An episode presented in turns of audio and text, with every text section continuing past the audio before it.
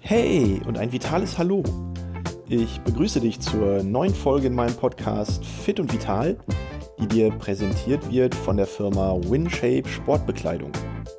Sportoutfits mit hohem Tragekomfort und coolen Styles. Heute geht es um das Thema Fit in den Frühling.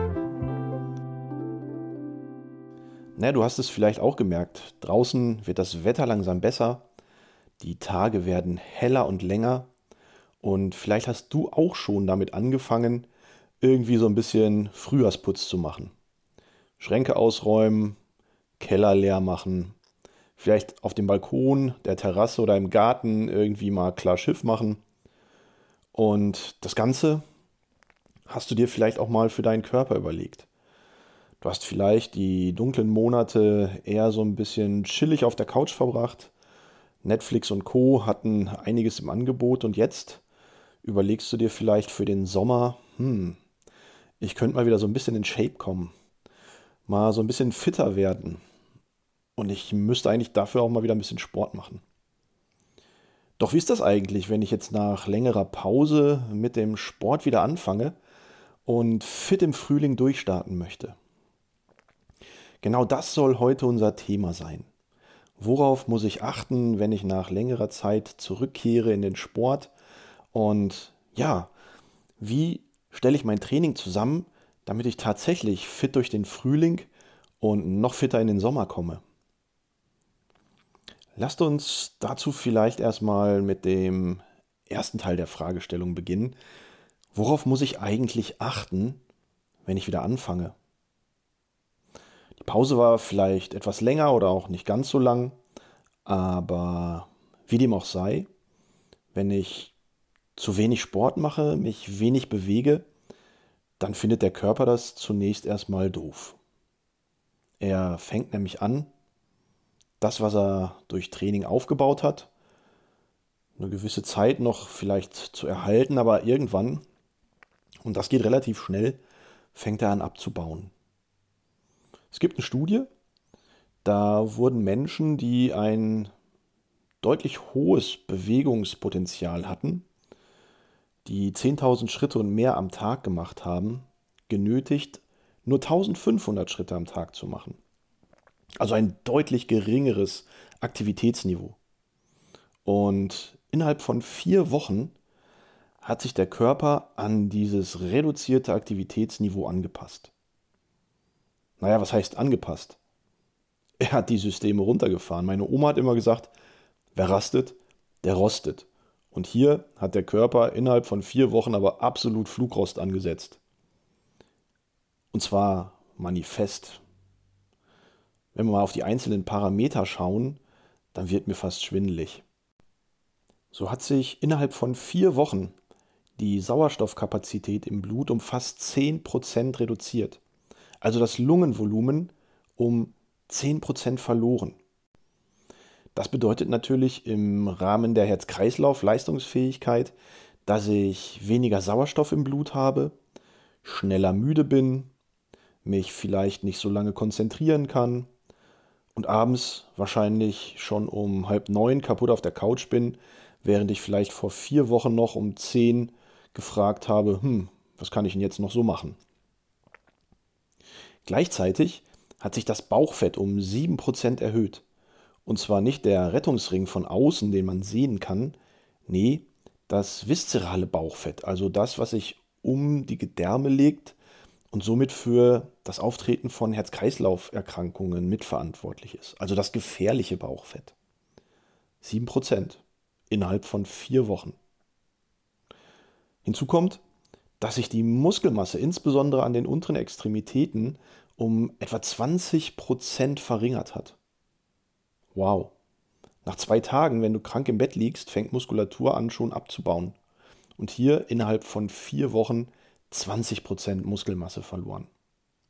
Und ein Faktor, den man so gar nicht sieht und wo man gar nicht im ersten Blick drauf kommt, die Knochendichte die sich im Laufe des gesamten Lebensprozesses um etwa 3, 4, vielleicht 5 Prozent reduziert, hat sich hier innerhalb von vier Wochen um 3 Prozent reduziert.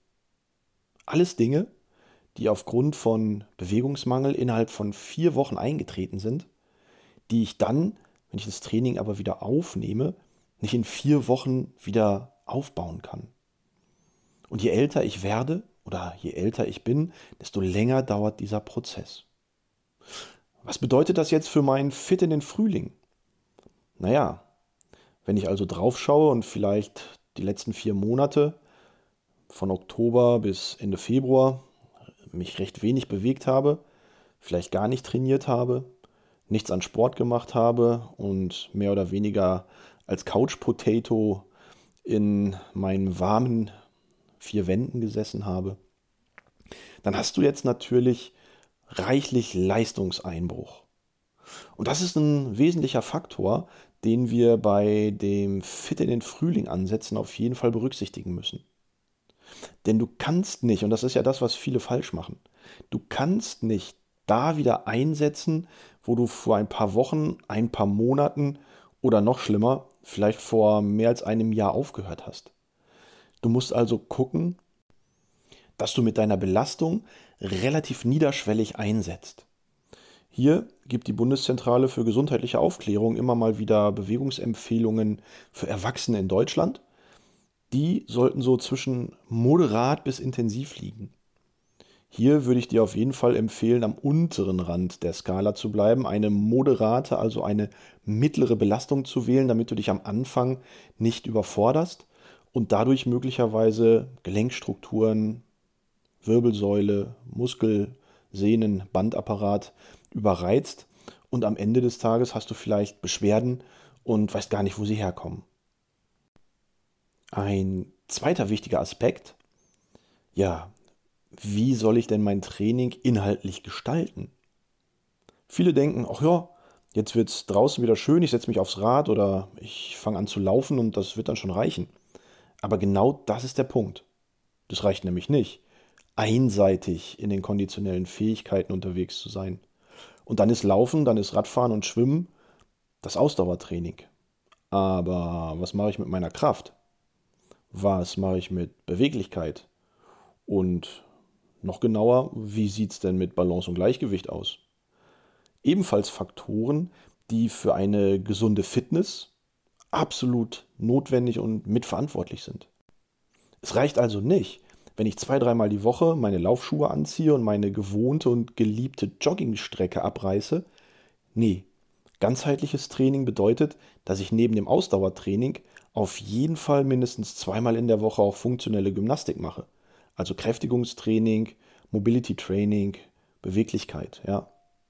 Und wenn ich dann älter als 65 bin, dann ist auf jeden Fall zwei bis dreimal in der Woche auch Balance- und Gleichgewichtstraining notwendig, um die allgemeine Fitness und dadurch auch die Gesundheit und das Wohlbefinden zu stärken.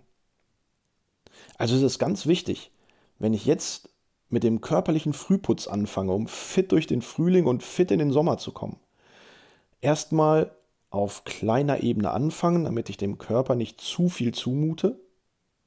Und je länger meine Pause war, desto kleiner und langsamer und vielleicht auch weniger zeitintensiv fange ich an. Und zweitens, ich fokussiere mich nicht nur auf eine der koordinativen oder konditionellen Fähigkeiten, sondern die Mischung aus Kraft, Balance und Gleichgewicht, Ausdauer und Beweglichkeit macht dann letztendlich den entscheidenden Mix. Und wenn ich das berücksichtige und davon vielleicht so zwei, dreimal in der Woche einen entsprechenden Trainingsmix gestalte, dann bin ich auf jeden Fall auf einem guten Weg, um fit in den Frühling und fit durch den Sommer zu kommen. Und dann ist es natürlich am Ende des Tages wichtig, im Herbst weitermachen und durch den Winter durchziehen. Ich hoffe, ich konnte dir ein paar Impulse für deinen Trainingsbeginn im Frühling geben. Und wenn du noch mehr Tipps haben willst, dann schau doch einfach auf meinen Social Media Kanälen unter Kunert Gesundheit bei Facebook oder Instagram vorbei und lass mir gerne einfach ein paar Anregungen für spannende Themen da.